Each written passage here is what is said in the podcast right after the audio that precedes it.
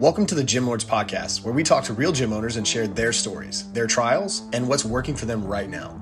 To apply to be a guest on this podcast, click the link in the description. Hope you enjoy and subscribe. What is going on, everyone? Welcome back to another episode of the Gym Lords Podcast. I am your host. My name is Joe Fitzgerald. Joining us on the show, we have Chris Powless of Apex Fitness Center joining us from Heath, Ohio. Chris, what's going on, man? How are you today? I'm doing well. How are you today, Joe? I am very, very well. I am excited to dig into this, and I got to clarify a lot of the background questions that were spinning around in my brain before we got into this recording.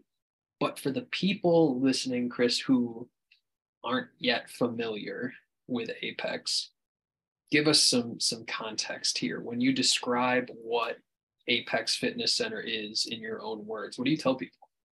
Yeah, so we are a 24 hour uh, gym that is actually in our local mall. And we have about 14,000 square foot. And so we try to kind of just be a little bit of everything as best we can. Uh, so we, you know, we have the free weights. We have a good bit of turf that people can use a sled or box jumps. We have two different boot camps rooms. We do have a room that we call the pit. That's kind of like a powerlifting gym. Um, takes up about a thousand square foot, and we let guys go in there, you know, throw weight around, use chalk, you know, rip their shirt off, scream a little bit.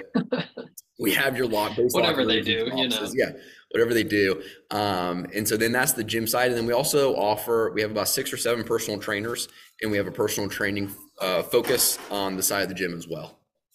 Got it. So a lot is is going on here. Yeah.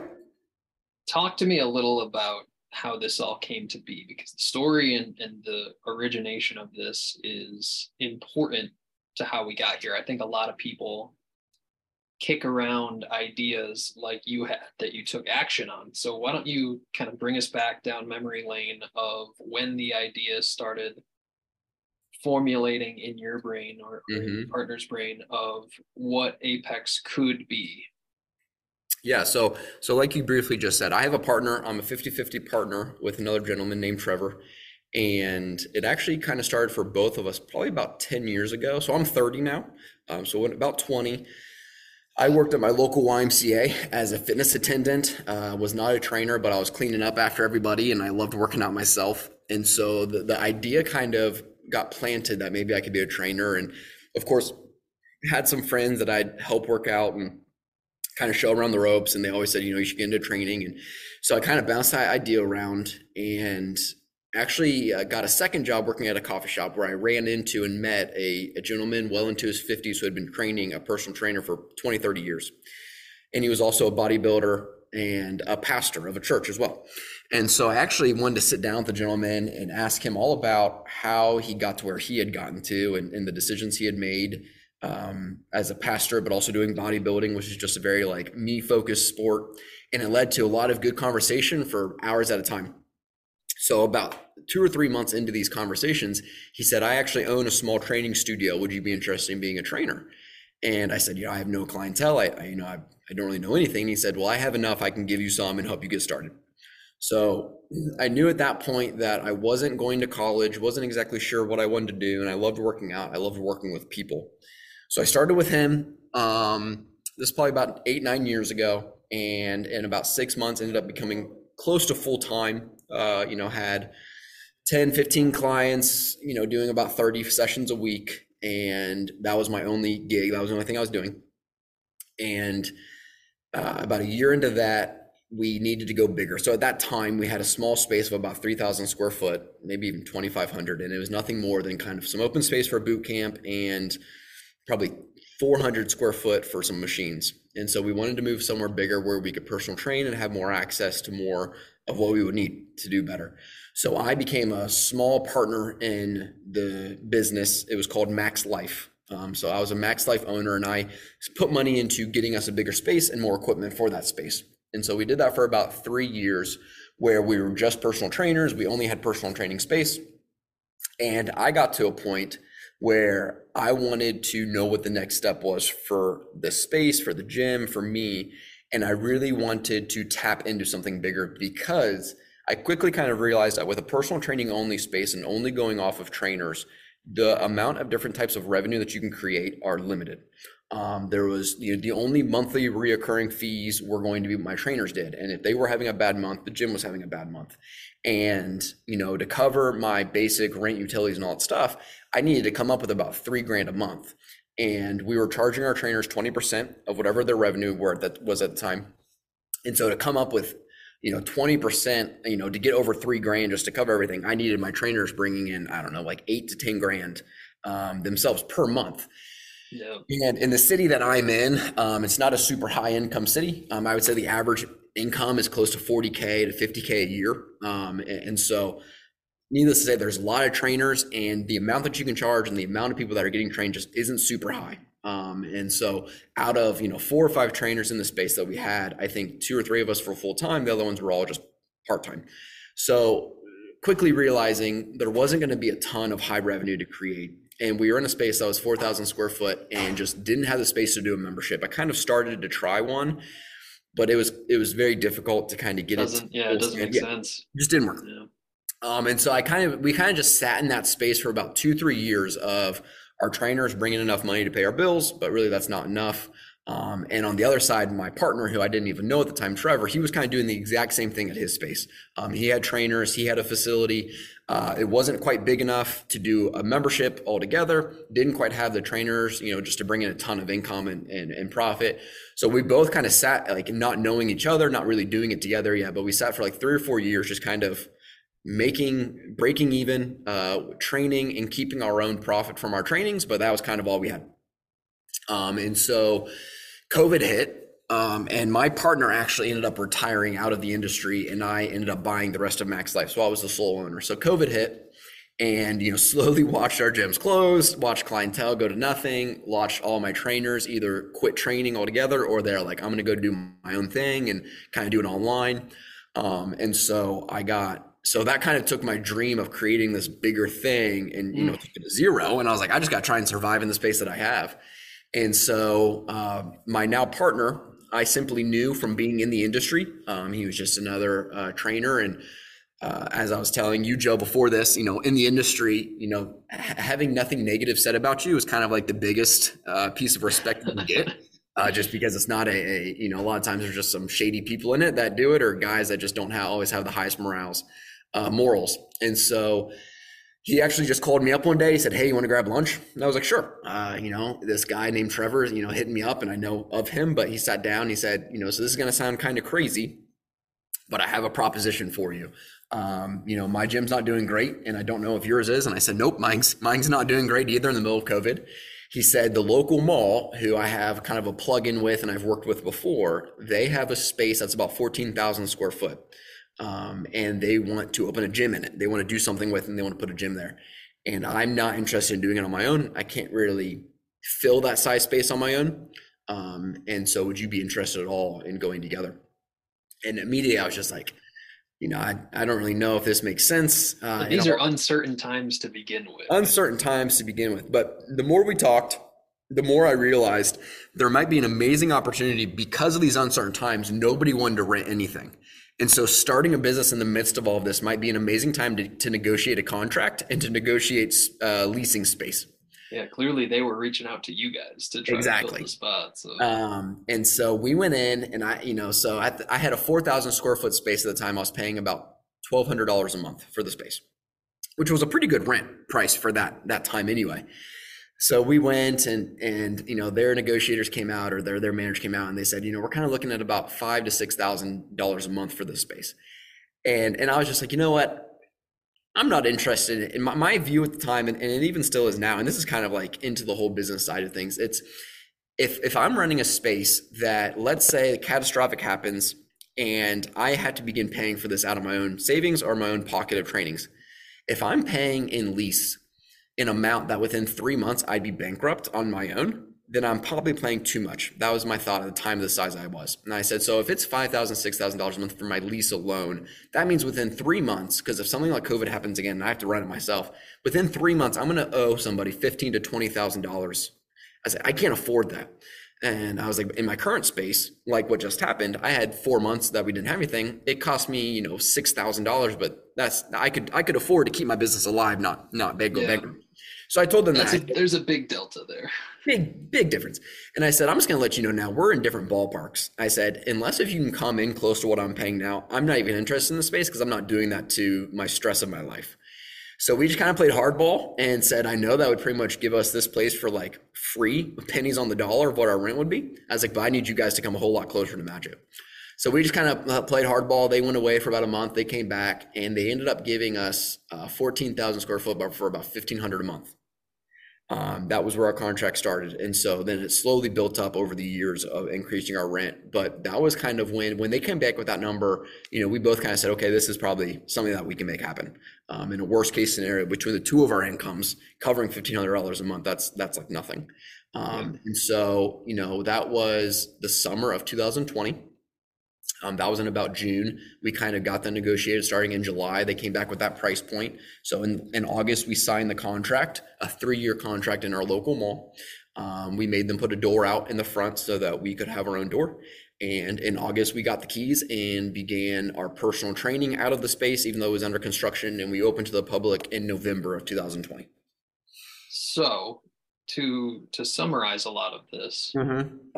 partner and, and you had somewhat parallel lives Yeah. for a long time. We were running facilities and a tale as old as time in fitness. We were doing okay. We were breaking even. We were generating small bits of profit, but just somewhat limited based on the model. You know, Yep. we're trading time for dollars. We can't do that much more from a revenue standpoint. The opportunity presents itself to flip the model on its head a little bit to go to still incorporate the one-on-one training model, but to have the majority of this be driven membership based Mhm. instead. I appreciate the the part that you bring up where overhead had to make sense.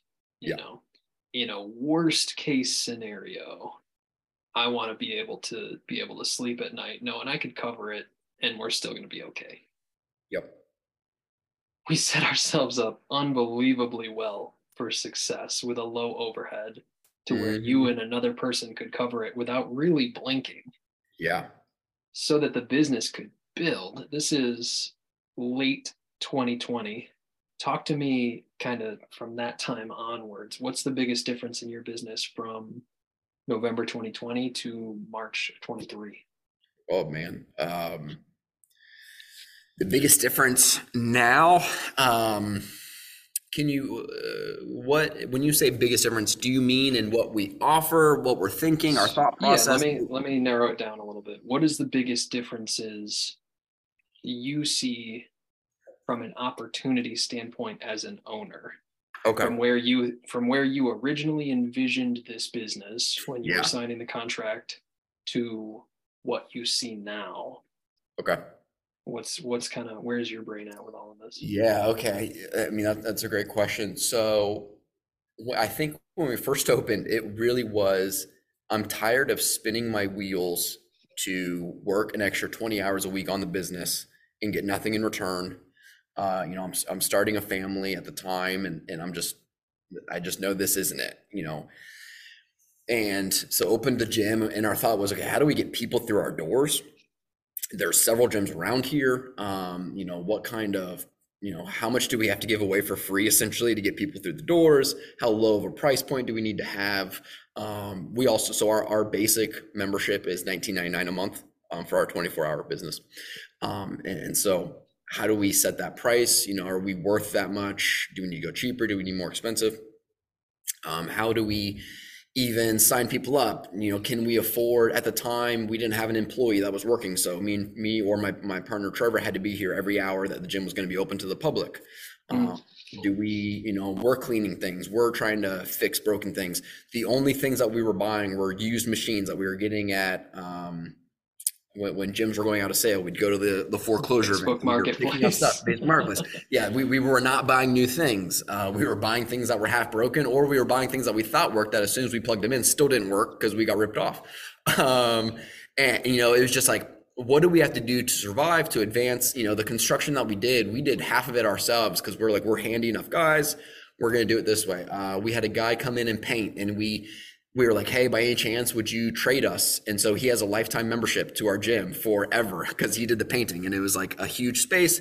He was like, I'm gonna let you know this is like a $12,000 project. Um, this is what I would charge somebody. So he has a lifetime membership, but he did it for free. And it was just like, how do we make it? How do we get to where our doors can stay open? Um, and, and that was just kind of like the month to month of just like, all right, how can we get 10 new people to sign up this month? And it was very much just like, how do we crawl? How do we, we you know, a little creative. Yeah. How in the world do we, do we make this work? Um, and now, man, it's just, how do we separate ourselves from every single gym in the area? Um, what do we do different? How can we be even better in the ways that we're different? you know, grew, grew up in gyms and our thought every gym we've been a part of, it, you know, it, it's the new shiny thing when a gym's in town, but generally the owners or whoever's running the thing isn't in the day to day, isn't using it. And so they just kind of let it go. Mm. And so, how can we bring something to our customers and our members that say, your gym's different than other gyms that I'm a part of? You guys are different than the other owners that I'm a part of. Um, you know, we talk a lot about the culture that we have here. Uh, you know, it starts with Trevor and I, and just handing down the culture to everybody so that they the space is a space that they want to be in. Um, and you know, so and now our, our next question is okay. So we've we've gotten pretty good at what we do now. What what is next for us? We both, as as we mentioned before, so we're we're trainers first primarily, kind of gym owner second, and and we've gotten better at the gym owner side, but our passion in training, we have a specialty in athletic development. I mean, that's probably half of trainers, but my partner, he played college basketball, um, got invited to play over in Europe. So, I mean, he's just really solid. Um, I played a little bit of everything, never played in college, but, but love sports. And the one thing that we don't have is we our ceilings are about 11 foot, and so therefore with that, there's no such thing as actually participating in a sport in here. We can't need do any training. Our our dream would be to have space to have the facility to actually bring in basketball or volleyball courts or something mm. train inside of that um, that's kind of i think our end all be all for both of us is bring the athletic sports club side of things merge it together with a full size of a gym and bring the best of both worlds and kind of be the spot so i'm in newark ohio it's about 30 minutes away from columbus in columbus they have gyms like that all over the place fairly normal in newark there is not um, and so it's a great, even it's our passion, and there's a great opportunity in the area if we can do it. Um, if we can bring that space that has both. That's so. So my mindset now is okay. We have this under control. What do I need to do to take us to the next level? What do we need to do? What steps need to be taken? Are we taking those steps? What kind of timeline do we want to give ourselves? And what kind of opportunities do we need to begin looking for to make that dream a reality? Yeah, and and so the natural evolution of the business owner, right? When we opened our doors, getting real creative just to survive to next yeah. month, right? We don't have a five year plan. It was the get to the end of the week plan oh, yeah. at that point. As time goes on and we see a little bit more success, we can extend out that time horizon of planning to give us a little bit longer of a runway, but it's a it's a completely different perspective you know mm-hmm. the i think the important part of this is that the conviction the the belief in the efficacy of this between you and your partner is there that provides a lot of confidence to invest for the long term yeah know? it changes things wholeheartedly i want to hear a little about how we were able to find that growth over time because finding leads and customers for a model like this and finding leads or customers for a personal training studio is vastly different. Yeah. What worked for you guys just to get some people through the doors? Mm-hmm. So I, I think I would say of our first 60 members, 40 of them were our friends. they were people that we trained already. Okay. Uh, people that knew us and that we knew that when we said, hey, we're opening a gym, it's 24 hour and we're actually fully functioning, they were going to come and join. Um, and so those were definitely the first 40 to 60. Uh, we did, you know, a, a, big Facebook promotion where it was 9.99 for your first, you know, three months. I, I think what really got us started was our personal connections and our just our first goal when we first opened for the first year. It was my partner and I. We're going to be in the gym every day. We're going to know the members' names. We're going to, you know, I, I think six months in, I looked at them and I said, you know, there's some members that I talk to almost every single day that are either learning what they're doing or whatever. I said, I think I'm gonna start working out with somebody every week. Like just pick someone that I'm kind of kind of buddies with and say, hey, you know, uh, Clay, hey, Brad, whatever. Hey, you want to hit a workout with me next week? And just creating this place where it becomes more than a gym and it becomes a place where like I just look forward to going. Uh, I look forward to being there. So in our our main entrance room, we have two ping pong tables. Uh, we actually, you know, we actually started a ping pong league because people started using the tables. There'd be a wait time, and I was just like, that'd be fun to do.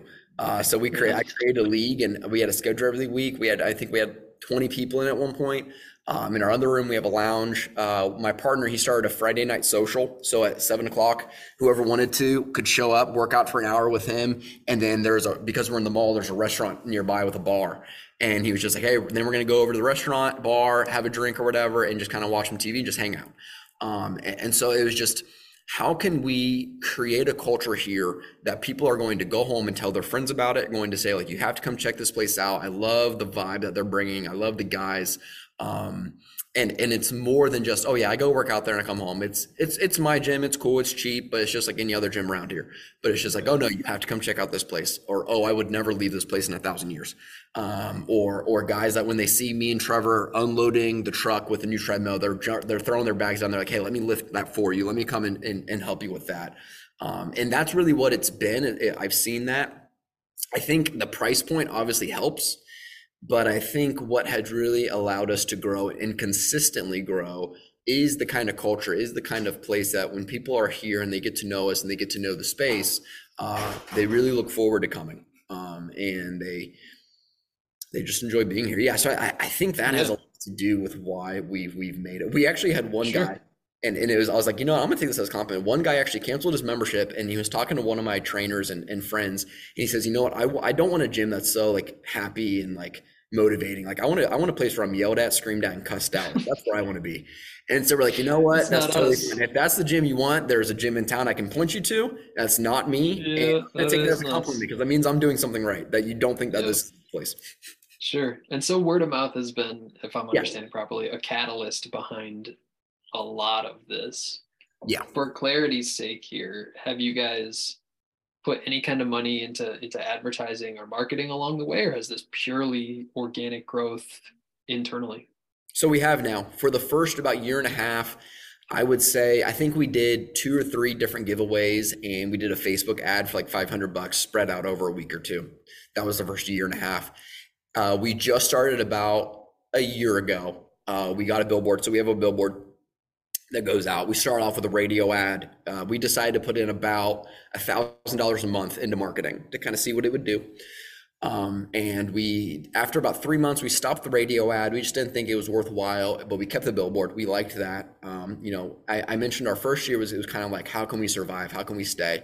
And then the second year, my thought was, how do we become the main gym that when people think of the area, there's like five gyms that they think of. Like these are the options. I wanted to be one of those gyms. I wanted to be named. And I also wanted to put roots down that we weren't going anywhere and people knew that. Mm. And so that was kind of a, a, billboard kind of got our name out there with the big boys. Um, we wanted to be compared to the big boys, not just like another, you know, small little spot that, you know, who knows what they'll be there here in a couple years. And so we did start our billboard was our, or was our big thing. We still do that. Um, and we'll, we'll probably continue doing that. So we have started marketing in the past year. Cool. How relevant is social media in all of this for you guys? I, I feel like social media is kind of one of those things like it can be hard to quantify. Uh, we it's one of those things where I wish that with every single person I came in, I could say I've asked every single person. They fill out a survey. I have all the statistics for every single thing. Yeah, yeah, But I haven't. Been, like sometimes, a lot of times, I'll ask, "Oh, hey, how'd you hear about us?" uh, but I'm not perfectly. So I want to say it's relevant. It helps, but I, I would not by any means say that like it's a the driving force. I think it reidifies and it's it's a spark every once in a while that we want. Um, it helps us, you know. So every single year, every January, we do a one dollar. We kind of match Planet Fitness. We're like one dollar sign up and for your first month and no joiner fee. And we obviously blast that via via Facebook, via Instagram. And I think in those ways it plays a big role But in terms of daily engagement and in terms of just regular um, avenues, I think I think it helps bolster what we're already doing, but I don't think it's a driving force. Okay. Yeah. No, I I, I would probably agree. In the old 90s sales data with we need seven plus impressions for somebody to eventually sign up everything plays its part right Yeah. you know the billboard the radio we just need to be front of mind when people are ready to pull Yeah. the trigger on this i ask about social media just because so much of our industry is driven by that and so much Yeah. of people's time is spent on those platforms so it can be Yeah. uh, It- a driving force, but it has to be, you know, time and effort put into it. It's not Yeah. a it's not a magic bullet kind of thing where today is not working, but tomorrow it's going to be hundreds of leads and all of these clients that we never knew existed. It's Oh. it's not it's not that simple. And I think for me too, with the social media, it's kind of like if I'm thinking if if I have five different places in in Columbus that are all like they look like a good date night to go to, and I'm like, there's a nice restaurant, a nice billiards place, there's a nice bar, all that stuff, and I simply see them, they're gonna catch my initial interest. But if I have a friend who comes to me and says, "Yo, I went to this place and I also went to this place," one place they're okay, neither of them are bad, but man, you have to go check out this bar. I'm far more likely to go to that bar than I am just Sure. because I saw some cool interactive stuff. So for me, I want to match all the other places in town with social media and what they're doing. But I but if a friend goes to somebody or one of my members goes to somebody like, no, you have to come check out my gym. They're far more likely, and I've just seen that they're much more likely to come and give it a chance and have a positive mindset already and want to join than just purely social media. And so, so I, you know, and it goes back to that culture we're creating. So most of the time when I do ask, hey, what brought you here? It's generally, oh, my son, oh, my friend, oh, my whatever works out here. Yeah. Of course, we're going to take those, right? We love those leads. We'll take those leads all day long. Now, I mean, tell me, kind of paint a picture of of where all of this is going, Chris. We we explored how it got started and, and the grassroots effort of all of this. Mhm. What is what's the ceiling on the location that you're in, and Yep. where do we want to take this thing long term? Yeah. Um, so I'll start with the ceiling of where we're at now. So, so the way that our facility is is set up, it has because once again we're in a mall, and so at one point it was two or three different actual stores that are connected through hallways. So our first open space from the mall side is this bigger 5,000 square foot just open space purely, and then you walk through a set of doors, and you're you're in a hallway that's sizable. Walk through some more doors, hallways. So it's not just one big 14,000 square foot open space. It's four or five different spaces of like three to 5,000 square foot.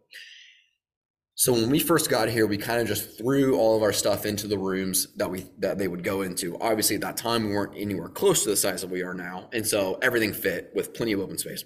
So as as we've added things, we've kept the current alignment of how it goes, and I think we've done a very good job. I don't know if it's the absolute most optimal, and that's kind of what we're talking about right now. So we have 800 members. And the question is, how many members can we grow to until we're oversized on this space? Yeah, before this gets uncomfortable. Yeah. Before- yeah. And and I would say in the current, if we don't move a single thing, we keep adding. I would say 900 to 1,000. I, I think we also look at our main main room, the the 5,000 square foot. It's more of where our commercial side of things are. I think there's a couple of design changes that we can do that we can optimize it to get about another 100 or 200 people in there in terms of memberships overall. And so I think our mindset is we can get about 1,100 to 1,200 members here. And we've been growing about two to 300 members a year. That's pretty average for us. Um, and the majority of those coming in January and February, we get about 100 members through those two months. So then the rest of the year shares about 100 to 200.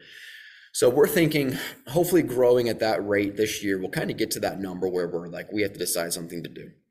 Um, which coincides pretty close to to your lease correct It does, um, and, and I, it does. So our lease is actually up in August. Yep. So, and we've talked to them all that they're completely cool with doing another year, two year, three year lease. Um, you know, obviously they'd love to have us as long as we'll be here because our traffic drives plenty of walkers into the mall. And um, and so getting to that space, and I think one of the things that's changing too, and it kind of goes into where we're at now. When it purely was, how do I purely get more people through the doors? Now it's how do I get the people that are already here spending more money? Aha. Yes. understood. Okay. Yes. and that's where so it's actually been cool. As a personal trainer you make a ton of connections with different people. You know you get to train the ceos of companies because they can afford it. You get to train local business owners.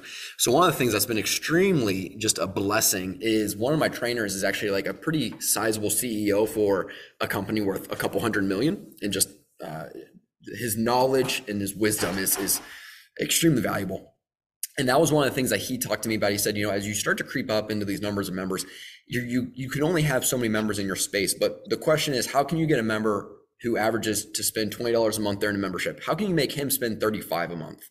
How can you make each person go up? That is how you're going to get to the next level. And so, the ceiling also one of the things that you know it's kind of off topic, but it's on topic of one thing that we did is we simply have one membership. It's 24 hour membership, 1999.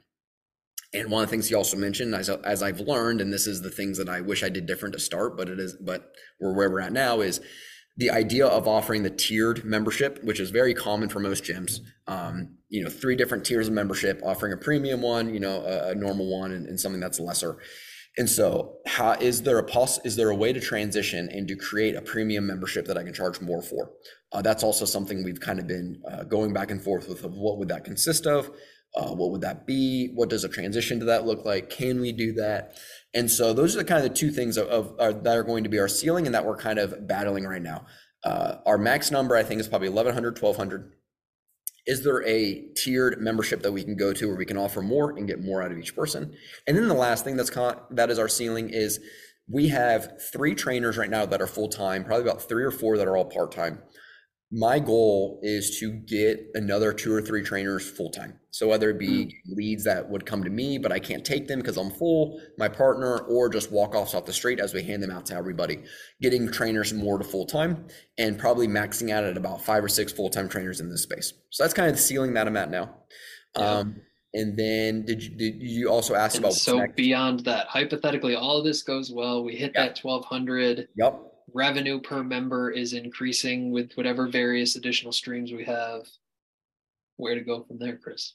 Where to go? So, three or four things. One, uh, commercial memberships. I really want to get into the area, go to the local factories, go to local businesses. I'm actually talking to the local uh, Honda car dealership now. Um, can we set up some sort of commercial membership where all their employees are getting a membership uh, for a cheaper rate. They're paying for it monthly, so it's an automatic recreating revenue that a company is going to look at and not flinch at really. And you know, it, it's kind of like the the bad and the good side. As as a business owner, I know that if all my members come to use their membership, I can barely hold most of my members. Oh yeah, even a quarter. This would be I, like it, it, sounds bad, but it's kind of the Planet Fitness of I need people who are going to sign up for memberships who just won't come that regularly or at all. And it sounds terrible, but it's just the truth of being a business person. And so I know that with commercial memberships, if I get a mem- uh, if I get a, a business to sign up for two or three hundred memberships, and they pay even just ten dollars a month, out of those three hundred memberships that they're paying for, I might get forty of them that use it, and that's not even going to be all the time. And so I, that's another revenue creator that I want to create that I do, you know, obviously a bigger space is just easier to go around doing that. Um, but that's something that I want to tackle in the future and that bigger space will help that I'm also kind of starting now and tackling that. It's just something I'm not extremely well versed in. So I'm learning that as I go of how to market that, how to sell it, all that good yeah. stuff. Uh, number two, in a perfect world where everything's going perfect, we have 14,000 square foot now. I would love about a 35,000 square foot facility um, we would have anywhere from two to four volleyball courts with a basketball court in there. And then we would also keep about 15 to 20,000 square foot of it for gym focused stuff. Uh, one of the cool things that I have set up is with our local volleyball club. They have about 15 to 20 teams a given year. They're newer. I'm really close with the club director and the owner of it he's already given my given me his word that he would love to sign a contract with me to exclusively lo- use a space if I have one with volleyball courts on it. That he'd run all of his practice hours out of there and run tournaments. Um, and so, in a perfect world, I have a facility that we have a, a club running it, it, completely out of there. We then are able to run some open gyms. We're able to do a personal training side of things out of it and offer that space during that. Um, it'd be part of the premier memberships that they are able to use more space of it. But then we're also able to keep the the gyms going. Um, and then inside of that, we have some of the foundations for some cool things here. So I have a chiropractor that actually runs his entire facility out of my gym right now. Mm-hmm. Um, and his focus, he played collegiate soccer, big guy, big into like the fascia redevelopment, the work in the muscle again, not just purely, you know, cracking, uh, you know, joints and moving on. And so he would love to create and have about 15, 2000 square foot to bring in all of his different types of things that he uses for uh, muscular recovery and all that stuff.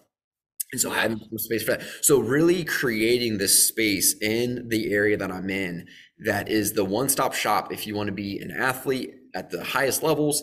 Um, your your club's already there. If you need recovery, if you need injury prevention, injury assistance from coming off of an injury, you have the access to that. And then you have the top tier trainers as well. And then you also, on top of all that, you have a gym that you want to be at, has offers you everything that you could need from powerlifting to weight loss to athletic development, um, and it's just well taken care of and cared of by the owners. That's that's that's the perfect world.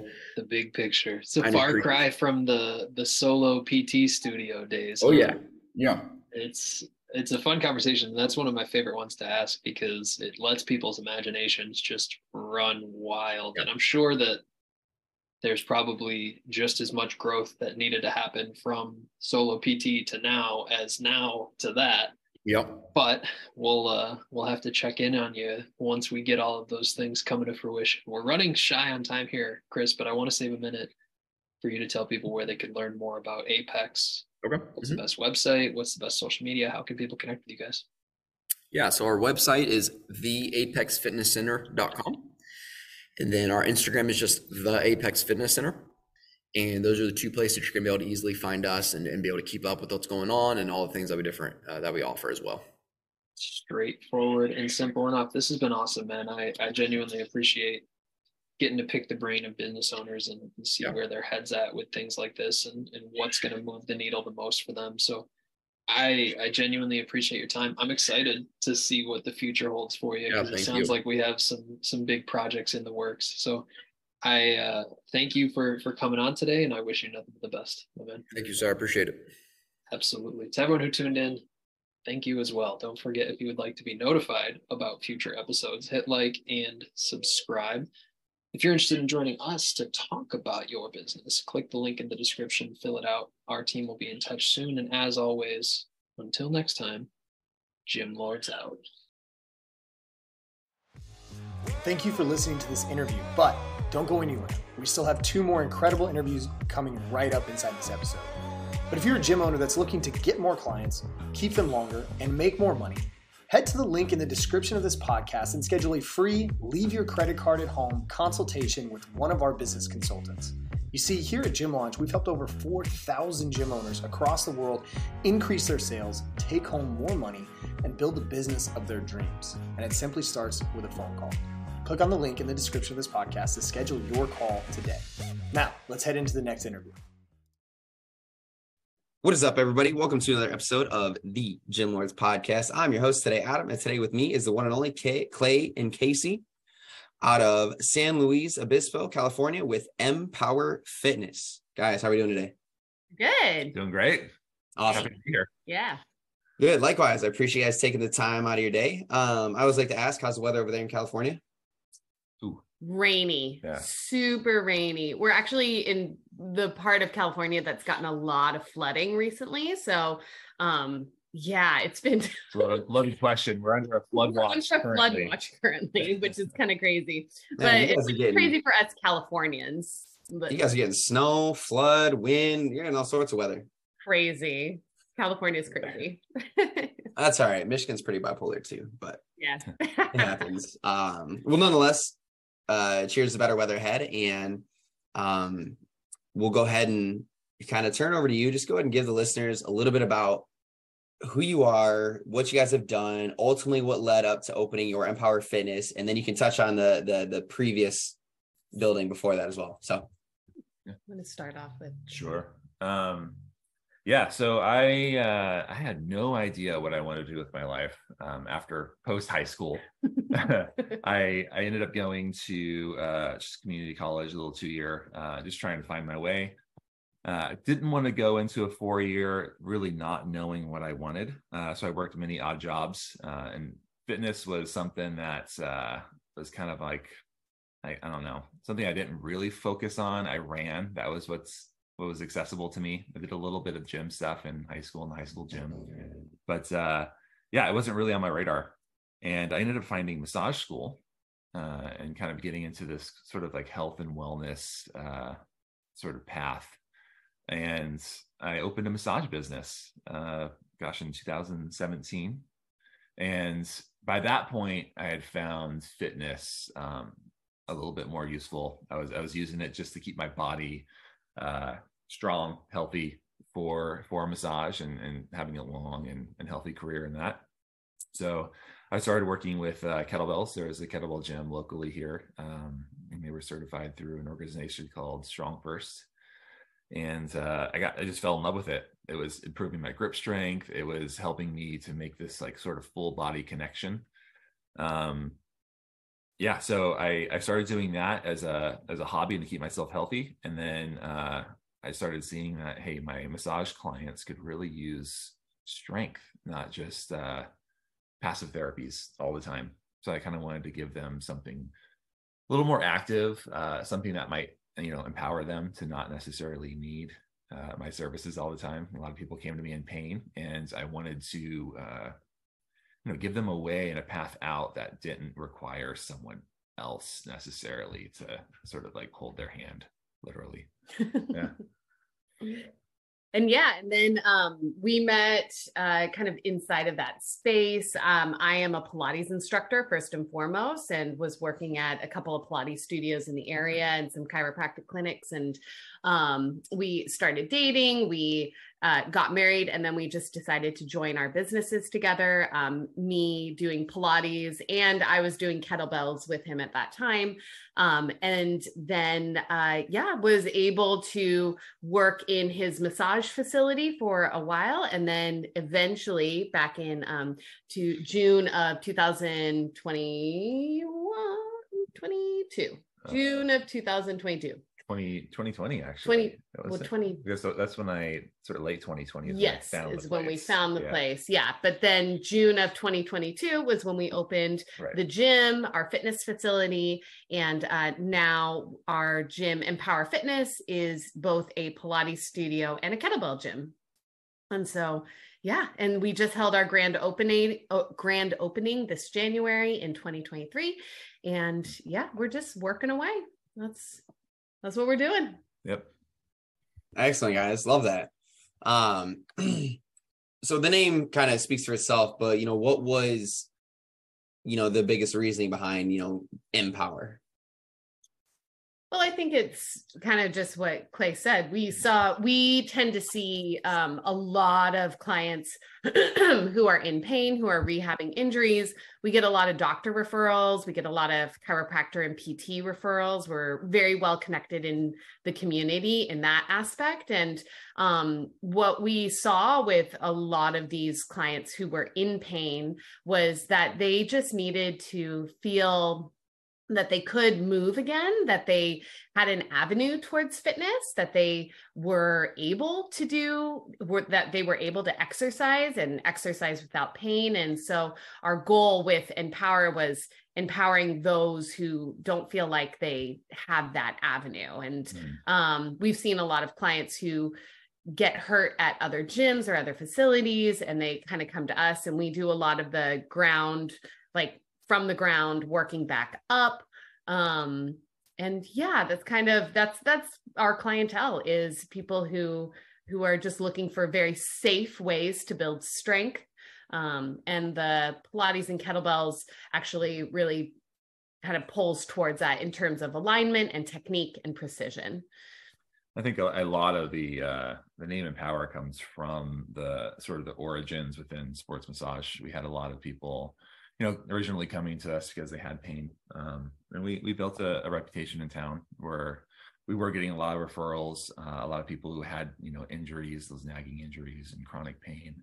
Uh, they'd come to us, and yeah, I I, I kind of noticed. Um, I think we both noticed uh, that a lot of people become reliant on on sort of passive therapies, and I didn't want that to be the case. I didn't want someone to feel tied to me or us, the, you know, the rest of their lives and within a massage context or within that kind of therapy. Uh, and we wanted to give them tools that they could take home and actually, you know, help themselves a little bit more. Or if, you know, you know if they're in a different gym or a different facility, mm-hmm. they could take what they've learned and apply that um, and not necessarily feel like they have to come you know, see me for a massage every week. Yeah. Yeah. Yeah, absolutely. And it, you know, from experience, you know, being in a consistent chronic type of pain for over a period of time, it kind of, it kind of does, you know, like mentally, even though, even if you're not thinking about it, it's kind of like subconsciously like, I'm always in this pain. I'm always waking up, blah, blah, blah, blah. Yeah. So there's nothing I can do. And, you know, until you come across the right person or you find the right research that gives you that, that you know awakening spirit where it's like no you don't have to live like this. And there there, there are ways to fix you know just about anything or at, at least severely diminish you know what you're currently experiencing. That's acute well and there's also this idea of like you know you you really have to trust the person that you're working with. If you're in that pain that whether it's acute injury or even chronic pain state you really have to work like trust the person that you're putting your body like into and um you know and that's that's that's part of why I think our our clients love us is we really really strive hard to be a safe haven um, where people can discover that and, and be able to trust that we're going to move them in the proper ways in the safe ways and that will progress them over time so that they feel like they can squat again or that they can um, press something overhead without shoulder pain or whatever whatever the context is. But yeah there's a lot of trust when it comes to working with somebody in pain or rehabbing an injury. Yeah 100% absolutely. Um all right y'all. Well cool. Um so let's kind of go a little bit more into empower fitness. You know uh, looks like here your facility is about 1700 square feet Mm-hmm. Yep. And then so I don't know how you guys structure like memberships if you just kind of include, you know, everything into one for the total studio or if it's split up into two, but like how many members roughly at that facility would you guys say you have? Well, we are small. I would call us like more of a boutique facility. Um, and so we we're about at a hundred-ish active clients on our list. Um, the majority of those clients are private training or personal training clients. Mm-hmm. Um, we so one on one. So one on one, yeah. We run solely on um, class packages and um, obviously um, private training packages. Um, so we don't necessarily have a membership um, open gym or membership is something that we're interested in but right now as we're first getting started that's kind of just not way the facility is working at the moment.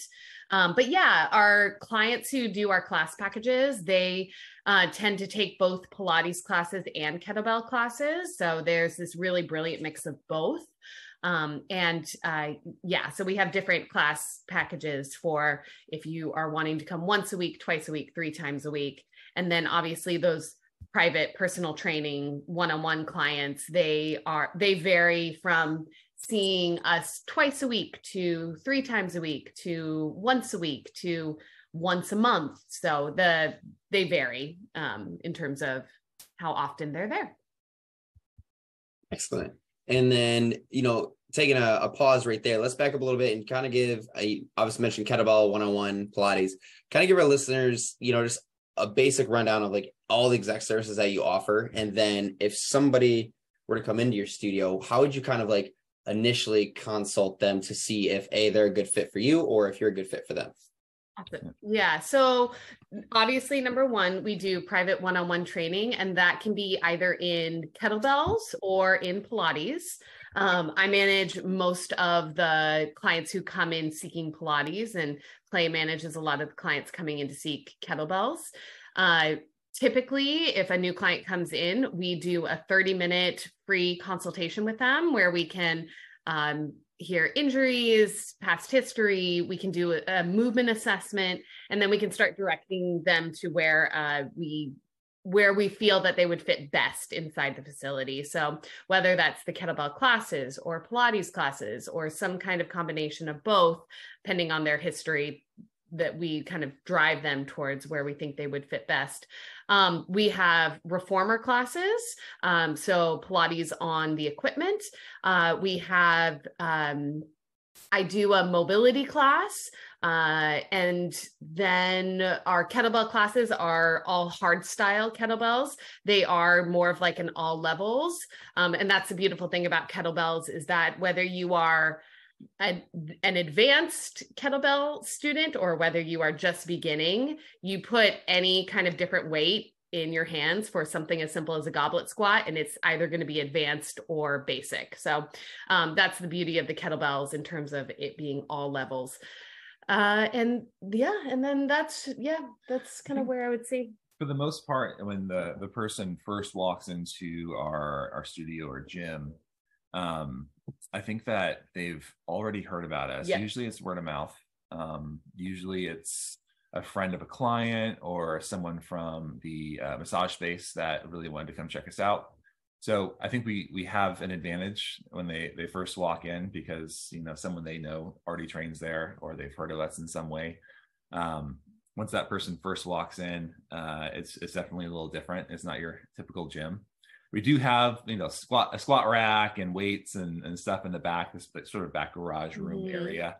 Um, but primarily, I would say you know 80% of the gym or more is just purely open space yeah. kettlebells some reformers so it's it's definitely different and unique and i think that it does separate us there's and, and here in SLO our san luis obispo is a gym basically on every block and uh, i think you kind of have to be a little different yeah. you kind of have to follow hey what's what's your passion because uh, people people are sort of attracted to uh, people who are passionate about what they yeah. do. And I think Casey obviously is very passionate about Pilates, uh, and myself, mm-hmm. kettlebells. Um, yeah, so yeah. I think that it's there's a couple advantages when people walk in. You have people who already realize, oh, you know, my friends work out here. I've heard good things, and also these people are super passionate.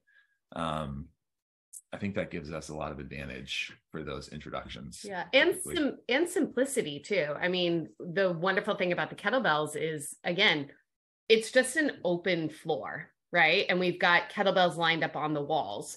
And so especially and I've seen this a lot with the women that have come into our facility. If you're a woman looking to maybe get into strength training it, having all the racks and like a ton of equipment can be super intimidating. And so to be able to have an open floor that is super simple, simple weights, like only one tool, sometimes I is a little bit more accessible.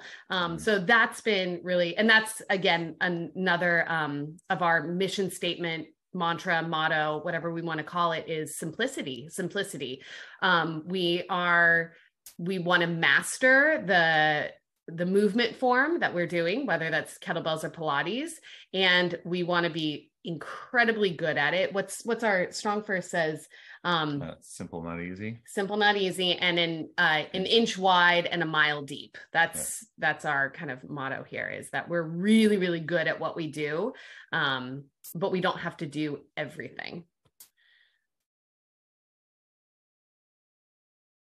yeah, I think I had a conversation with a gym owner and it was it was on those lines. It's like if you offer 30 different things, how can you be a perfectionist at each and every single one when you have so much you have to remember, you have to program, you have to plan, you're spreading yourself out thin, rather as you maybe offer, I don't know, maybe say a handful, maybe like three to three to five things, probably even two to three.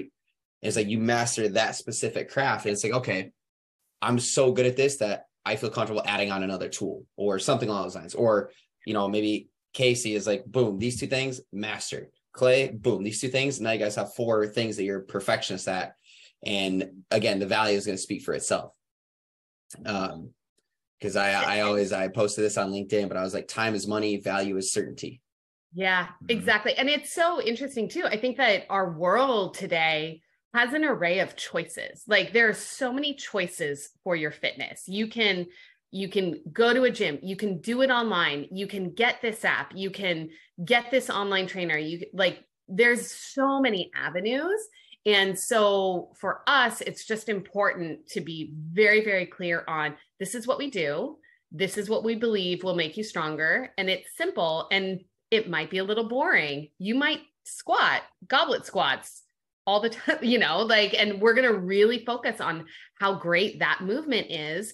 Um and we believe that that's what's going to help make you strong like ultimately and eventually so simplicity and uh yeah and being really really good at what we do Yeah, and I'm sure both of you that you know a a kettlebell or goblet squat rather than a backloaded barbell squat are completely two different mechanics and Yeah. work the body in two different ways. yep Um, absolutely and you know, for me, it's like okay, you're gonna put 300 pounds on my back and compress my spine. Uh, you know, there better be like specific, like precise movement where like you don't shift your spine and then now you throw out an alignment issue.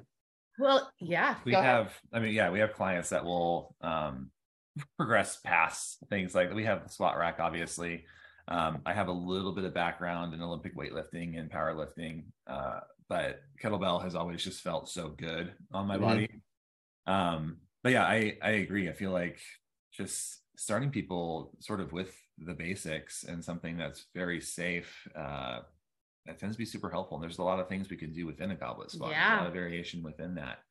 Um so yeah i think not jumping people directly to like something like a heavy loaded back squat or just back squat in general. Which is helpful so technical. for our population. We have a Oh, very yeah. very gen pop very um i would say older clientele people who would generally be intimidated by your typical gym space i think that's another one of our advantages is uh very low intimidation very welcoming very sort of happy space that uh you know people who would never typically touch weights get a chance Got touch it. Place for everybody. Yep. Um, well, cool. So now we got that background in. Let's kind of dive in. You know, you mentioned earlier on that, you know, you know, being new and you get a lot of word of mouth referrals. So what are all the different ways that leads do come in your guys' facility at this current time? I would say primarily word of mouth yeah primarily word of mouth we have a good Google presence, um, and I think that helps that we have uh, Empower Sports Massage that's been just in business longer and has a good Mhm. reputation. I think that that kind of bumps up our website on Google. We get a lot of people finding us on Google.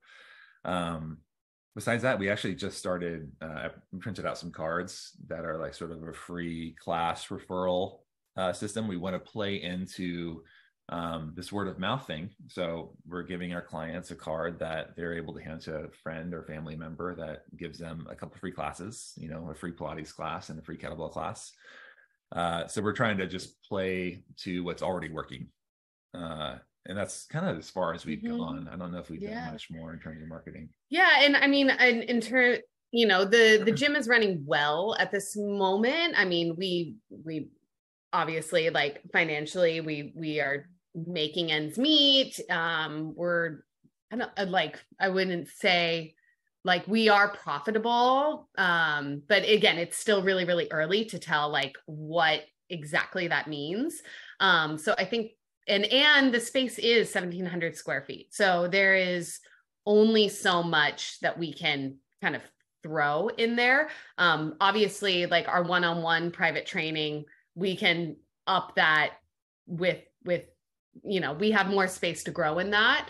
And our kettlebell classes, we definitely have more space to grow in that. The Pilates classes are filling really really well. Um, granted, some of that is that I only have four reformers that I can use.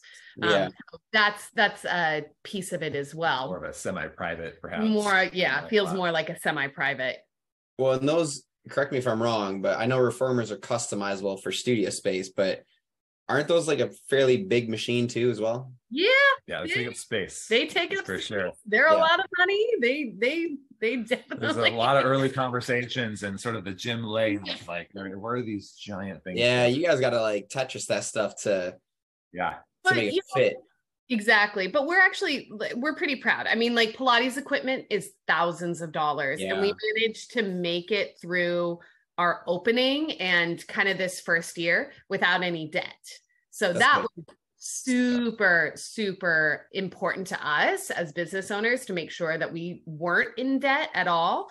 Um, and we did it, which is awesome, which was super cool to do, especially when you're thinking that my whole Pilates studio does cost somewhere around like 30 grand. Like it's it's expensive. Like Yeah. Pilates is super expensive. No, yeah, I, yeah. All the Pilates owners I talk to, like the reformers are the most expensive. The, the some of them will pay like 10, 20 grand for a reformer. And then they're on back order because Yep. you know, yeah, all the fun stuff. Yeah, all the logistics of it. Yeah, it's Um, crazy. Yes, yes, yes, it is.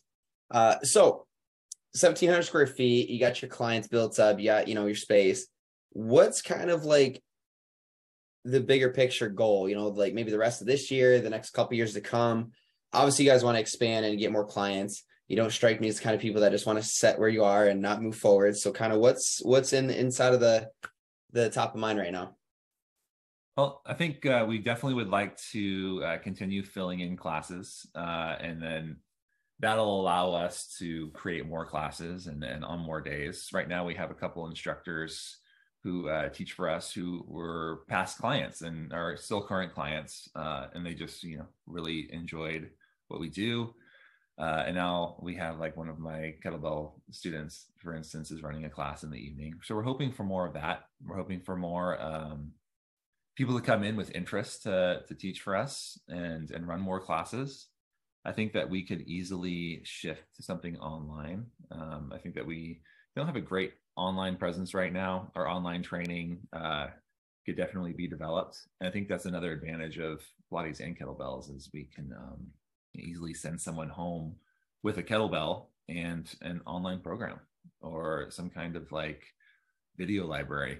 So that's that's kind of what we want to start exploring i think And I also think too that in the next couple of years, um, our leases will be up on both facilities. And so the question will become do we move into one facility together and make a massage and a gym like all in one space? And again, like what what will the gym have done in those couple of years what will the massage facility have done in those couple of years that could justify maybe moving into a bigger space where everything's together. Like you come to empower and you can go to the left for massage and you can go to the right for fitness but we're all in one space.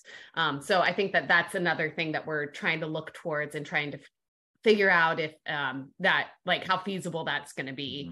Mhm. um, and then you know wanting to do it well and wanting to um, be really great with it. I know in terms of like the massage space too we're interested in some more recovery um, kind of tools i.e we're interested in saunas and cold plunges so um, which would be amazing to feature right next to the gym right next to our fitness um, so that's that's kind of a big future plan for us um, and just but we got to see where these next couple of years take us in terms of like is that possible or is that feasible Yeah.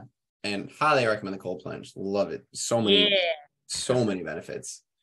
i mean Uh, i hate it but i love it yeah, right. Yeah, exactly. Hate it, but I love it. I I want to get a portable one for where I'm at, but Yeah, and like Um, I think that that's interesting too. Not many people, I mean, there's so much going on around cold therapy these days and for our general population that doesn't know a lot about it right now to be able to provide a service that can help teach them that oh, okay, like you want to do your you don't necessarily want to do your cold plunge like right after you take your kettlebell class or you know like what what is timing on recovery? Like those are those are interesting things to talk to our clients about how they're moving about their day when they're putting their fitness in when they're putting the recovery in. Um so yeah those are all interesting questions to us and to be able to have like one facility that can be um an answer to that for people is kind of cool to think about 100%. Um, so you know, with, with your current growth and leads, you know, are you guys getting a lot of like word of mouth leads being, you know, fairly new? Um, and then are you, you know, would you say that you're converting quite a few members um to the point where like it's a good track for, you know, the next, you know, say eight months? Yeah, I think we get about five leads per month, and we're typically very good on closing all those leads. Um, and then obviously, um, in January when we had our grand opening, that was uh, very like we we definitely thought about that a lot. Um, we had a big ribbon cutting ceremony. We had a lot of like deals on packages, and so we did see like a very lovely uptick in growth in January, um, which was great, which was awesome. But um, again, because we've been in the industry so long here in San Luis Obispo, we get leads no matter if we open a gym or not. So, yeah. Um, yeah, so about like five leads per month, and we're typically very good on closing all of those leads. And so, as long as that trajectory stays like even stable, I think that that's a great, um, great avenue for us. I think uh, one of our bigger problems, if you want to call it a problem, is is probably scalability. Uh, both of us me doing you know half half of my work is massage therapy and half of it is training. And uh, casey here is he's doing one-on-ones up to 12 hours a day most days. So how much more can we actually no i know. how much more can we actually fit in without running ourselves into the ground is the question. So again I, one of our goals is find more instructors, run more classes, uh, and have the spaces rely on us a little bit less. Not that we want to step away completely because we're passionate about what mm-hmm. we do, but um, we do need to find a way to, uh, you know, be a little bit less, um, I guess, in it.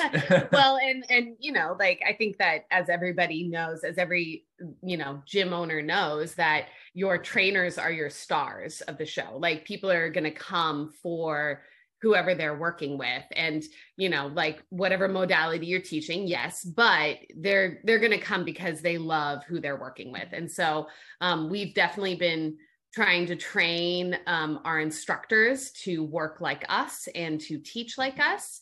Um, and you know that's or just find those personalities or, those like those yeah. entertainers who you know they're personable they people want to be around them but you know we can just teach them that that yeah. that movement modality comes later to us. I think it's it's finding the people that uh are, are a good fit for our space and exactly. that clients would want to be around.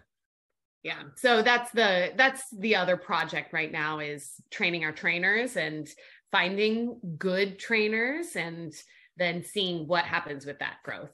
Because i'm don't want to work 12 hours a day all day long. Nope nope i would not want to i would not want to do that either um, so that was one of the, the the points that I wanted to bring about too. Is you know with the the both facilities and everything, and personality is, you know, you can't teach personality. You can teach somebody how to do the movements and things like that, but if you don't have the personality in the first place, it's going to make it nearly impossible to fit in with what you guys have established in the culture and everything. So absolutely, absolutely, totally agree. So you know, just to kind of feel it out, put some feelers out here, you know, where are you guys mentally and physically at, you know, like percentage wise of this is this is my cap, uh, or I'm close to my cap, you know, things are not burnout, but you're like you can feel like the effects from like the day over day over day activities. You know, where would you guys say that you're at with you know your current routines? Good question for you. Well, I think the spring is always hard for me because I, um, in addition to running Empower Fitness and running our gym, um, I also teach a Pilates teacher training, um, which happens on the weekends. I again, the goal with that Pilates teacher training is to keep developing instructors who could potentially come into Empower Fitness. Right um so you know i in terms of that it's it's great. Like i really am and i'm very very passionate about this pilates teacher training. That being said it is during the weekend so i end up having seven day work weeks which is a lot which is which you know is not sustainable. And i think that you know we both know that the amount that we're working right now is not sustainable in the long run Mm-hmm. But the goal is to put in the work now in these first couple of years, knowing that like three three years from now, we're going to be able to scale ourselves back and still have the profit, still have the business that we've been working for the past few years. So, so in terms of the cap, I'd say she's probably like 100%. Yeah, I was going to say. Yeah, yeah. Um, no, yeah, I I work nine days or nine days. Wow, that's I a work lot. seven days. Yeah, right, right. I'm adding new days. Uh, I remember back when I was like 23, I worked seven days a week for nine months straight. yeah. Mm.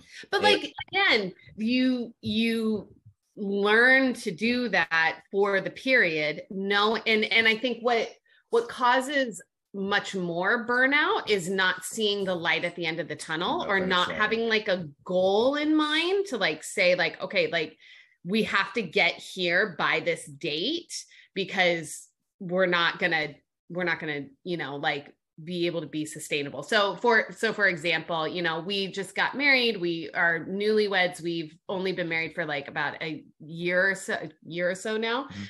and you know our goal is to have kids too. And i know for a fact that once we start having kids like it's not i can't work 12 hour No. days. You know and so if our goal is to maybe start having kids in the next couple of years like there's a deadline right? There's a deadline for that. So in terms of burnout and working really really hard it's it's all in this matter of like okay i know that this is the period that this is the season and that we've got an end date somewhere in mind and so we better work really really hard to make this happen so that we can scale back Yeah, hundred percent. And I think the the biggest part of that too is actually setting like a a goal deadline of like, hey, Yeah.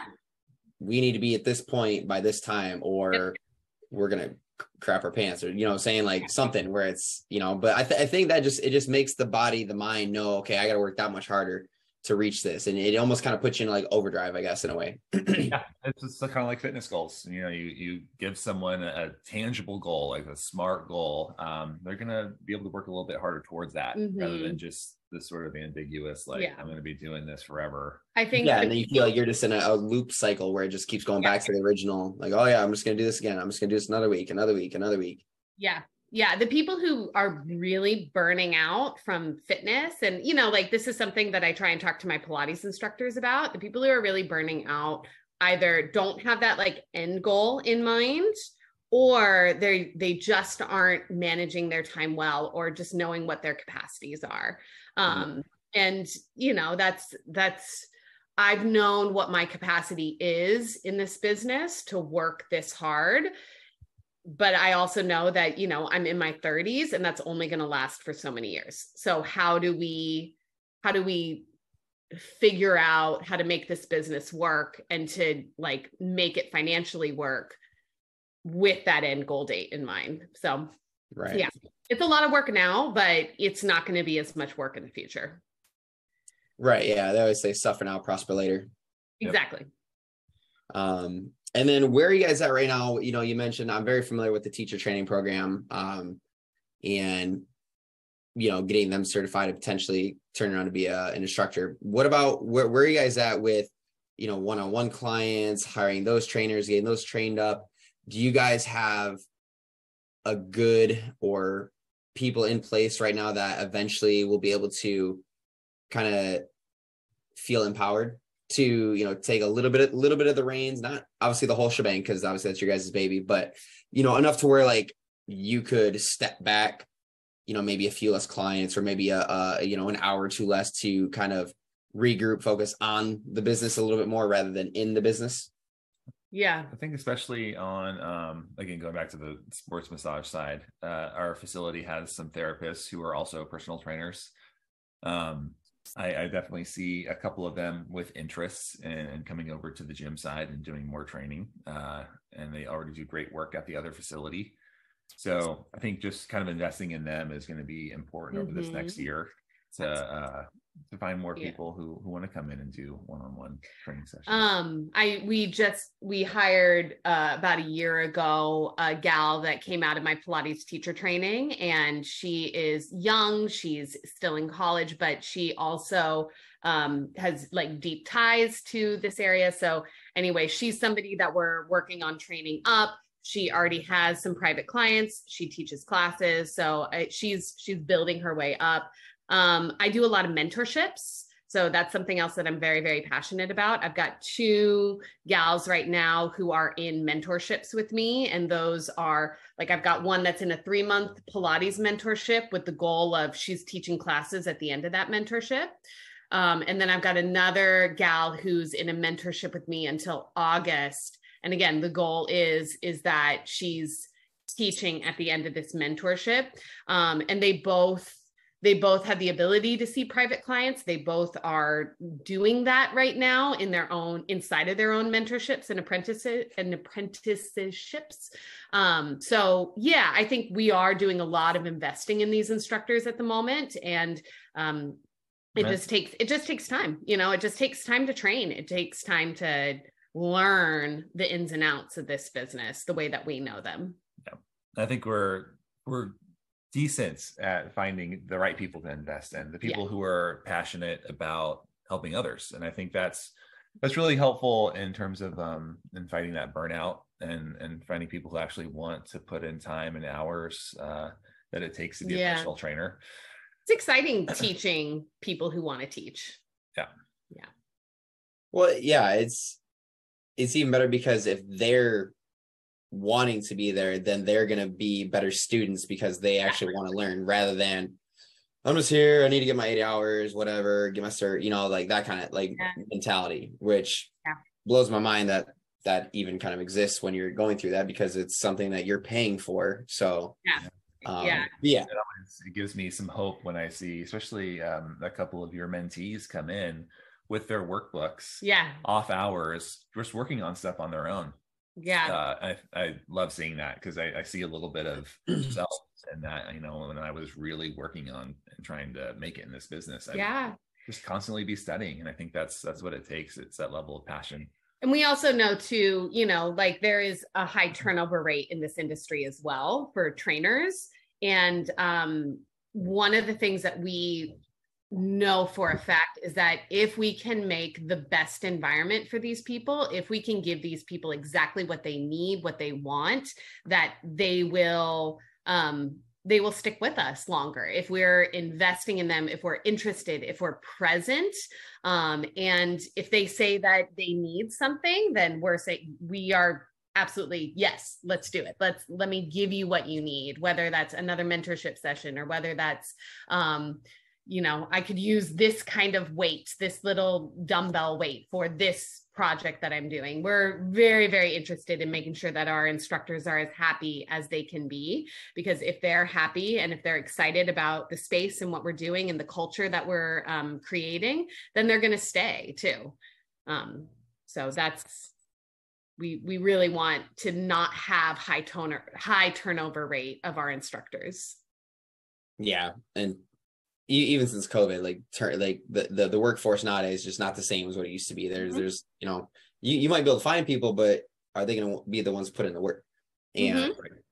and the, be the ones that are going to be there year after year after year after year. You yeah. know, trainers that are not going to leave after one year, like that are going to be with us for an extended period of time. Yeah, invest. Yep, and the workplace is huge. There in in fitness alone, there's so much burnout with work and personal life mixture that you know you feel like you're bringing work in your personal life bringing personal life in your work and it's just like you, there's got to be that that fine line of you know the environment the environment is great but then also the balance between the two is great too because mm-hmm. you know as we all know we've experienced it you know the sometimes fitness just takes over everything and we preach everything else to everybody else but then what do we do in our own selves? Yeah absolutely. So, i think think our mission is to is to make fitness and personal training a viable career for someone you know um, have it be a place that not only people want to go to build a culture uh, that people want to be in but also uh, a career that you know mm-hmm. pays well and yeah. uh, is you know something that sustains a life here in a very expensive state and in a very yeah. expensive town uh, all that is a challenge, you know? Yeah. And it goes, you know, we've talked a lot about right now, we have independent contractors with us, but we talk a lot about what it means to get everybody on employee status and like how that would look, which is, you know, super expensive for us, but maybe better for our instructors and what would that would mean. So, you know, those are those are all things that we're thinking of too that are not quite feasible at this moment in time. But yeah. um again, like if we're gonna make structural changes or if we're gonna like keep growing, is it better for us to have our instructors as employees instead of independent contractors or you know like those are those are big questions to us. Yeah and i think obviously you know only you guys will know what's going to be the best you know long term for your style of what you do but you know there, there's always been like the oh you know if they're an employee then you know their taxes are already taken out. If they're you know W twos or you know, there's just like so many like little things that mean a lot to people rather than like, oh, and I gotta I gotta be an adult, I gotta balance my my tech, you know what I'm saying? So it's yeah. like yeah, it's definitely some some big things. And obviously then there comes medical on your guys' side and you know other things. And it's like, you know, and like you said, I'm not I'm not familiar with the your guys' area in California, but yeah, it, it does get expensive after know, yeah. into consideration and then maybe like it does serving our instructors mean that they have options in that? Like you know that's that's something else too. Like do some of our could some of our instructors be w2 employees? Could some of our instructors be independent contractors who rent space from us? Like what is what is the balance of that? Is that serving the individual's needs? And like and then on and then obviously what does that mean for us in terms of like finances like is that worth it? So right. I think that those are those are very big questions that probably every gym owner goes through in their head too. 100% i can guarantee that. Yep. Um well i think that's a good place to wrap up. I got a couple more things for you guys though. Um I always like to ask this question towards the end and that would be what words of advice would you give to a fellow entrepreneur in the fitness industry upon startup? You know, they're looking to start their own. It could be kickboxing, it could be group fitness, it could be personal training, it could be a combination. But what would you give them just to start? Um, I would say just start. I think that's was a big hangup for me. Uh, I am an over preparer.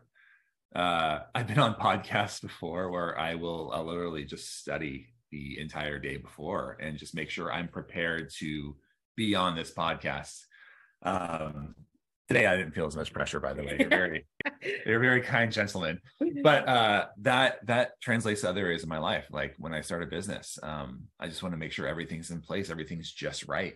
In reality, you kind of just need to just start sometimes. If it's your passion, um, you know that you're going to persist uh, just just dive in. Uh, you're going to figure out a lot as you go. You're going to learn from failures. Mm-hmm. Um, but yeah, I think if you're not started yet and this is your passion, uh, definitely just start. Yeah, just do it. I would also say to anybody looking to get into the fitness industry, just remember that it is a service industry, and that one of the big things about serving people is that you really like you have to like working with people mm-hmm. you know? Like that that's the other thing is that you know you may be super passionate about pilates or barre or kettlebells or functional training. You could be super passionate about that but if you don't love working with people then you're not going to make it in this industry too. You have to you have to have that purposeful reason for why you're there why you why you show up to the gym at 7 a.m. and stay till 7 p.m. Like, is that because because you just necessarily love the thing that you're doing, or is it that you like are really happy to serve people? You know that. So I I think that that's where we um, find a lot of our passion is not necessarily in the modality itself, but we love serving people. We love um, interacting with people. We love helping people. Um, and I think that that's what can really really make your business effective is remembering that it is a service job. Love that. It, it is 100% service. And if you if you go into the vision of sales as trying to solve a problem or an obstacle rather than sell a product or service you're going to get a lot of greater return on that. So yeah. yeah. um yeah Last but not least, we always love shout outs. So shout out your facilities. How can people right now look up your facility, whether it's on social media, whether it's on a website? Yeah. Uh, so we are Empower SLO. So Empower San Luis Obispo. EmpowerSLO.com at Empower SLO on Instagram. I think you can find us uh, on Facebook as well. Mhm. Empower Fitness and Empower Sports Massage. Mhm. Um, beyond that, we haven't really gotten too much in the world of like TikTok or anything. Uh, kind of want to avoid that myself. But uh, yeah, Instagram is probably our main avenue. Yeah. Excellent. All right, guys. We appreciate that. Uh, for everybody out there listening, that's the way you can get a hold of them. If you guys want a unique setup that's going to be a little bit different, brings a little bit different culture than you know most other gyms, go check them out. Um, and then if you would like to be on the show, feel free to click on the link below, fill out all the info that you need, and we'll reach out and we'll get you on the show and have a conversation about all the things that you're doing. Until then, y'all, that's been another episode of the Gym Lords podcast. Gym Lords out. Thank you for listening to the podcast so far. Don't go anywhere. We still have another episode coming right up, right after this word from one of our sponsors. The Gym Lords podcast is sponsored by Prestige Labs. Prestige Labs is the first and only nutritional supplements company built by gym owners for gym owners. Prestige Labs solves the problem that all gyms have experienced the broken inventory model, low commissions, and even lower quality products. Prestige Labs provides 100% drop shipping, zero inventory, PhD formulated high quality supplements for you and your clients. The goal is simple cover 100% of your rent while never sacrificing your integrity. To learn more, or to become an affiliate of Prestige Labs for free, apply at affiliate.prestigelabs.com. That's affiliate.prestigelabs.com. Double your client results, double your income. You can head to affiliate.prestigelabs.com to become an affiliate for free. Now stick around for the rest of this episode. Use coupon code GYMLORDS on prestigelabs.com for 20% off all future supplement orders. What's going on, everyone? Welcome back to another episode of the Gym Lords podcast. I am your host. My name is Joe Fitzgerald. Joining us on the show today, we have Marcela Lawton of Team Lawton Martial Arts as well as Team Lawton Fitness, joining us from Farmingdale, Maine. Marcela, how are you today? What's going on? Hi, good, Joe. Um, good. We're doing well. We're doing well Doing on well. a Friday morning. Excited to to get into this. I got a chance to ask a lot of my questions before we started this official recording here. But Mhm. for the people listening who aren't familiar with you or with the business so far, Marcela, give us just a quick description on what Team Lawton Martial Arts is in your own words.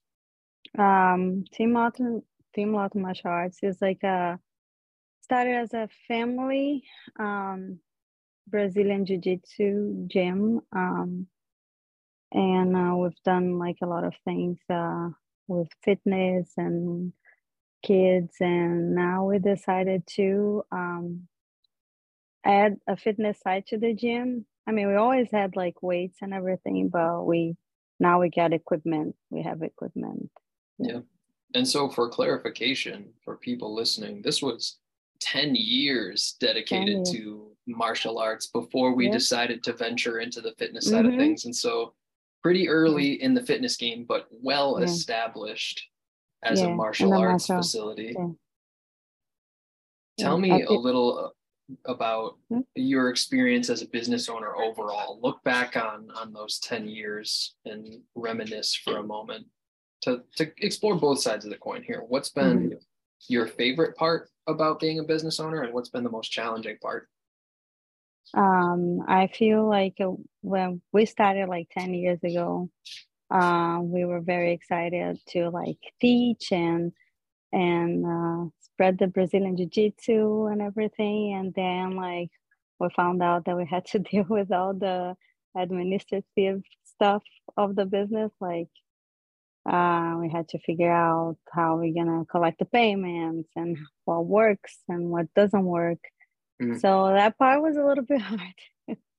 like teaching was always super fun and everything, and but um, the business part was hard, like to get into, figure out what is the best way to collect payments, to attract clients, and yeah. Yeah, it's these are just things that you don't think about Mhm. before you open up a business. And I think 99% of the people that listen to this podcast are probably in a similar situation at one point or another when we talk about opening up a martial arts studio or opening up a gym or whatever the example is hmm we don't think about what accounting software we're going to use we don't think Mhm. about sitting on facebook and figuring out how to market right we did this because we had a passion for the service and, and wanting to help people but there's a lot that comes along with that There's a lot, so much, and There's we're still learning. Of course, It's- it the learning never stops. I feel like. Yes, absolutely. Now, 10 years in, we we made a pretty big change. Tell me about the reasoning behind investing into the facility and adding this fitness component to what you guys were already doing. Uh, my husband was he was a personal trainer before, and he always liked working out. And uh, I feel like everybody that starts jiu-jitsu and starts like a healthier lifestyle, they kind of feel the need to add the the lift, the weightlifting and everything. And uh, he really like dreamed about having this.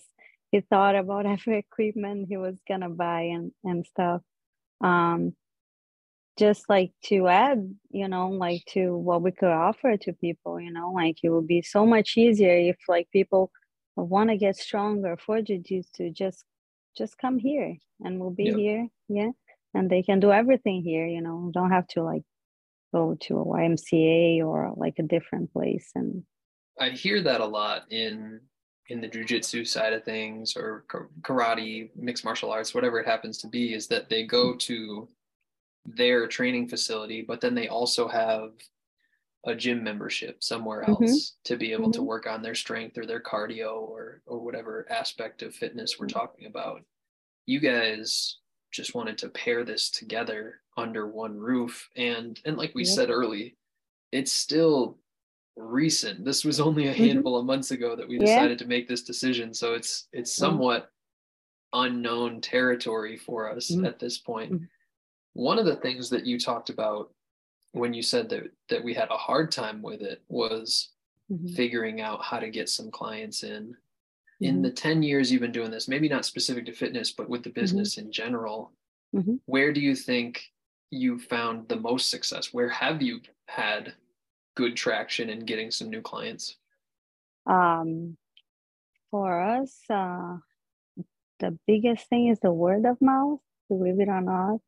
Even though we do do like a lot of Facebook, and now like I have uh, one of our students, Juliet. Uh, she's just awesome, and she just started helping me get into more of the the Instagram uh, reels and stuff. That that thing is kind of big right now, but I mean, word of mouth was always like the big the big thing for us.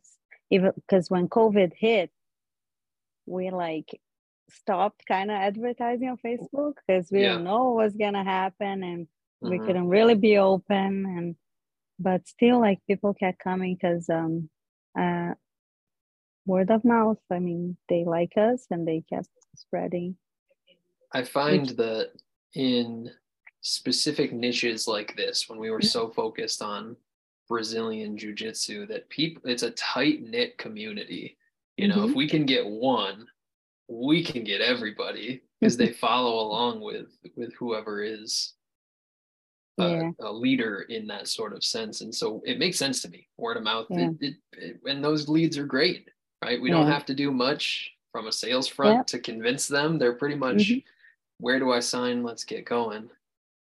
Tell me a little about the the social media stuff that you guys do. I think that's uh, not many people's favorite component, but I think it's a really big Mhm. aspect in fitness in general. yeah What have you guys focused on to to help grow that? Um, so first, like Facebook, um, we post a lot of videos, and like Jared do really like like talking about like how you can develop yourself and get better. So he he he at Facebook he posted a couple of uh like those long like just words post about it. He was pretty good with that. and I was more like the video person or the pictures, you know, like pictures of classes. And uh, I think there was a time that um, that we got like a lot of kids uh, to come sign up when he posted about like kids and sports and Yeah. so that that Yeah, post, people have to find out some way, right? yeah yeah so that post was was pretty big and he did a couple of like paid posts Mo- most That was going to be my next do- question is, Yeah. is if you guys formally advertise on this. yeah we did a couple of paid posts and i i feel like i want to do some more of that too but right now like uh our biggest thing has become uh, instagram and the reels and and everything and uh, we post a lot of videos of the classes you know because sometimes a person doesn't know what to expect when they get there Yeah. Even if we're there for 10 years, somebody might Yeah. not even know that the business is there. Yeah. You know? uh-huh yeah exactly exactly and that's been like i feel like like a lot of people got to know us now because of uh of the instagram account um It's where people are spending their time, Yeah. Marcela, you know? Yeah. It's, it's The scrolling, reels, yeah. scrolling, scrolling. Absolutely. and that was so funny because like uh at some point like i posted the reels and then jared posted one and we were kind of like watching it to see which one is gonna get Who's going to get More more? Yeah. Yeah. It makes it, you got to make it fun. At least, like I said, Yep. I've never spoken to somebody that was going to open up a gym and they did so because they enjoy sitting on Facebook. But yeah yeah if we if we can make it fun make it enjoyable for us it's going to be a lot more enjoyable for whoever's looking at this content Yeah. as well Yeah. you know if it's boring and miserable for us it's probably boring and miserable for the people that are looking at it too yeah and Tell uh, me- juliet go ahead. Juliet, oh sorry, just Juliet that that she has been doing this for me uh, since the end of last year after my husband got sick, and it's just been amazing how how you know like and she's more consistent than us, so she's very consistent and she makes like clips and she adds like a fun song, so this that that has helped a lot. yeah now i'd love to hear a little about how people actually sign up for this so Mhm. tell me kind of step by step. We get a lead, whether Mm-hmm. it's word of mouth, whether they found us on Instagram, whether they just walked in through the doors. What Mm-hmm. happens throughout that process for somebody to actually sign up? hmm So the first thing, like we we always offer like free, free tryouts. Um, I feel like sometimes like people call and want to know the price, but we're like we always try to like you know why don't you come try it out, you know, because you know that's the price and that's the value of what you do. Mm-hmm. Yeah, so you you're not gonna know the value if you don't come and try it out. So Yep. we always do that. We try it out, and we Try have out like a great- class. Is that what you're saying? Yeah. mhm, Okay. Try it out, and uh, uh, and we have like a very uh friendly group that's always there, and like everybody welcomes people, and uh, so I feel like that's like important too. You know, like if a, a person that never done a martial arts, like they don't know what to expect. And when they get there, they see people like them and they like see, like, you know, they meet people and, uh, and then after that, like, you know, like someone comes and talks to them, you know, like, what do you think? Do you like it? And, you know, like, you want to give it a try? And then, like, we have most of the people sign up after they try it because it, it's a lot of fun. It's uh, How do you hard guys? workout. Yeah, I would imagine it'd be hard for me at least. How do you handle that actual sign up? What are people signing up for? Is this like a like a monthly membership? Are they signing up for a year? Is it just one class at a time? Oh yeah, that's the thing. Uh, we figure out like a bunch of uh, different prices. I say like, so you sign up, you commit. You can sign up to commit for a year. That doesn't mean that you have to pay the whole year right Sure. away. You sign up for month to month, and there's a price. If you sign up, if you commit for six months, is a different price. And if you decide to go month month month to month, is a different price. Uh, month to month is hard. We put it a little bit higher because, like, that's one thing that we found out. Like after owning a gym for like ten years, it's just it's hard to keep tracking people to get like payments. So rather than sign up, like commit for six or twelve months, and you know, like we always say, you can cancel, you can call us and cancel, but it's just you know the thing about all right you gotta pay us next month. That that's yeah. just like not. I think there's there's two fo- two aspects of this at least. One from the business side. If we know how many members we have this month, but we don't know how many we're going to have next month, it makes planning mm-hmm. really hard. We don't know mm-hmm. how much revenue we're going to collect. It makes yep. it incredibly challenging.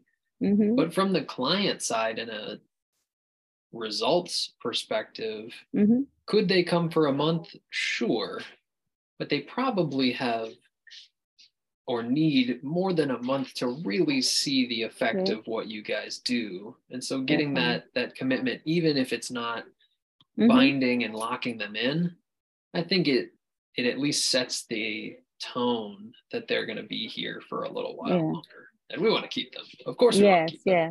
Yeah we always want to like we never we don't not like one of those gyms that like okay it's okay if you don't come. You can just pay us.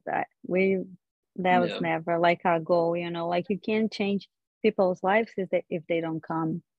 And uh they, it definitely changes their lives and they start yeah. like doing jiu-jitsu they feel like eating better and they want to get stronger so they start working out and lifting weights and the whole thing just yeah yeah it takes a little bit it's never a month nothing absolutely yeah now, in that same sort of sense here, Marcela, obviously, like you said, we want to keep people as long mm-hmm. as we mm-hmm. can. Mm-hmm. What do you focus on from your role to make sure that your members stay around? What keeps them coming mm-hmm. back? I think um, I always try to make sure like they're comfortable and they can address whatever concerns they have, you know. Uh, like we always try to like follow up and see if everything is doing good you know if everybody's uh, doing good you know always like with emails and calls and everything uh, and again right. like you make friends there so you kind of like your yeah. friend kind of and not just friends like training partners so you have like most people kind of like like training with the same person that so they kind of the, the members accountability kind of, a lot. Yeah, yeah, exactly. And that, that's what yep. I'm hearing from you, and it's kind of twofold. From the business, you say we call, mm-hmm. we'll email, we'll get in touch with mm-hmm. people, but from their peers and the other yep. members as well. Mm-hmm.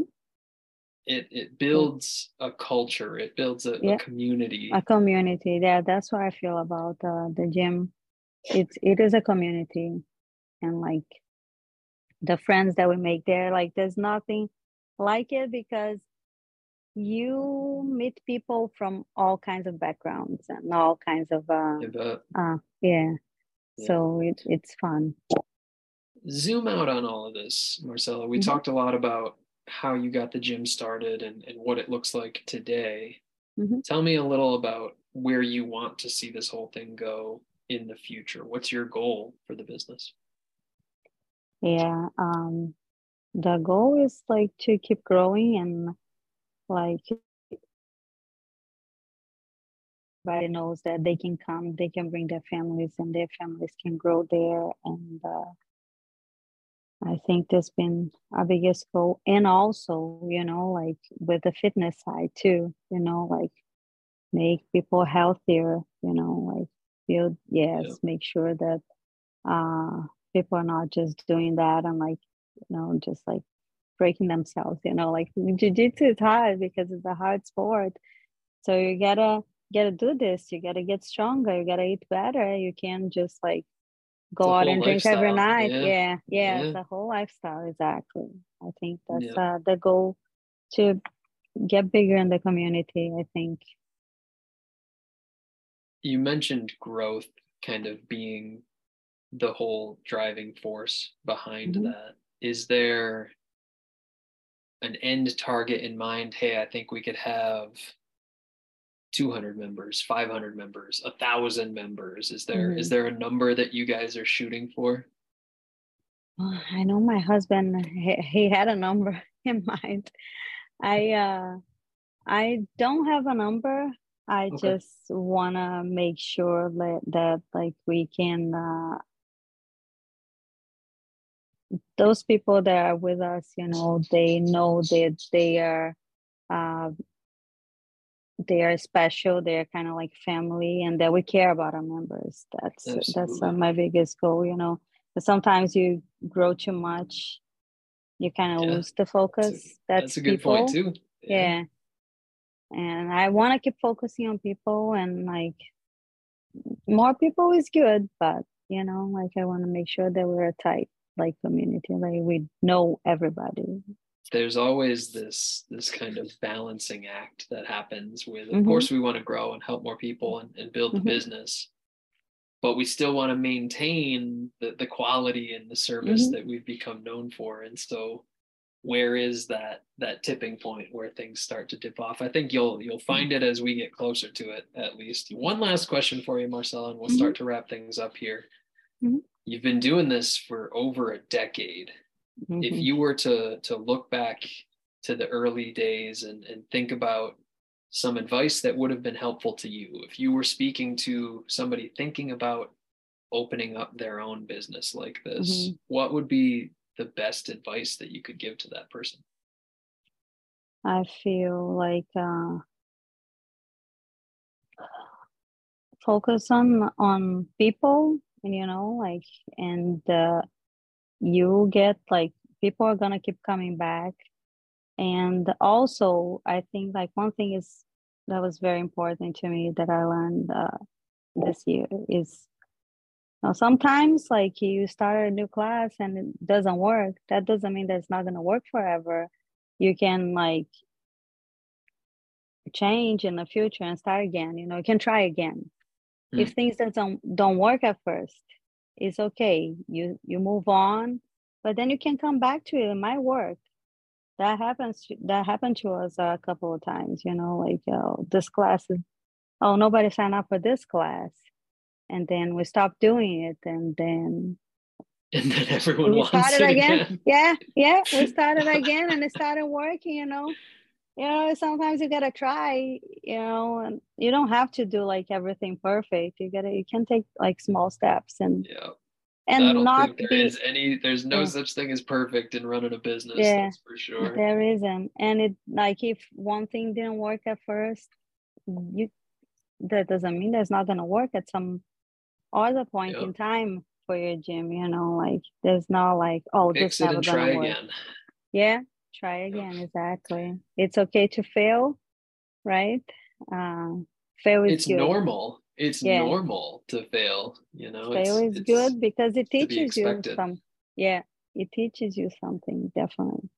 absolutely that is a great place for us to begin to wrap our conversation up but i do want to save a minute for you to be able to tell people listening where they can learn more about the business is there a website is there social media how can people find you guys Yeah. Um, we have a website. It's teamlawton.com. Um, but our Instagram is the good stuff.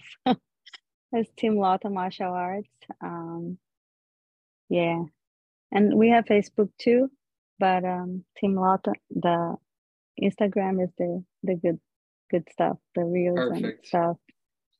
connect with Marcela and the team on those platforms. Marcela, this has been Yeah. great. I really, I really appreciate your willingness to share your perspective as a business owner with our community. So I'm excited to Thank see what the future much. holds for you guys, and, and I wish Yeah. you nothing but the best.